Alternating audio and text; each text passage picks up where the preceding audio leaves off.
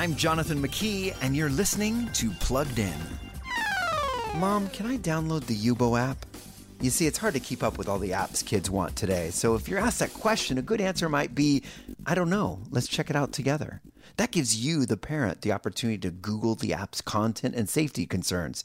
And in the case of the Yubo app, a quick Google search will most likely unveil articles and reviews with considerable concerns because young people who navigate the app are sometimes exposed to harassment, racism, and bullying. And I would say they're often exposed to profanity, references to substance use, and sensual imagery. And like most social media, the 13 year old age requirement is easy to lie about. So I found Yubo a very irresponsible playground that I'd want my kids to avoid. For more about those screens in your kids' pockets, visit us at pluggedin.com slash radio. I'm Jonathan McKee, author of Parenting Generation Screen, with Focus on the Families Plugged In.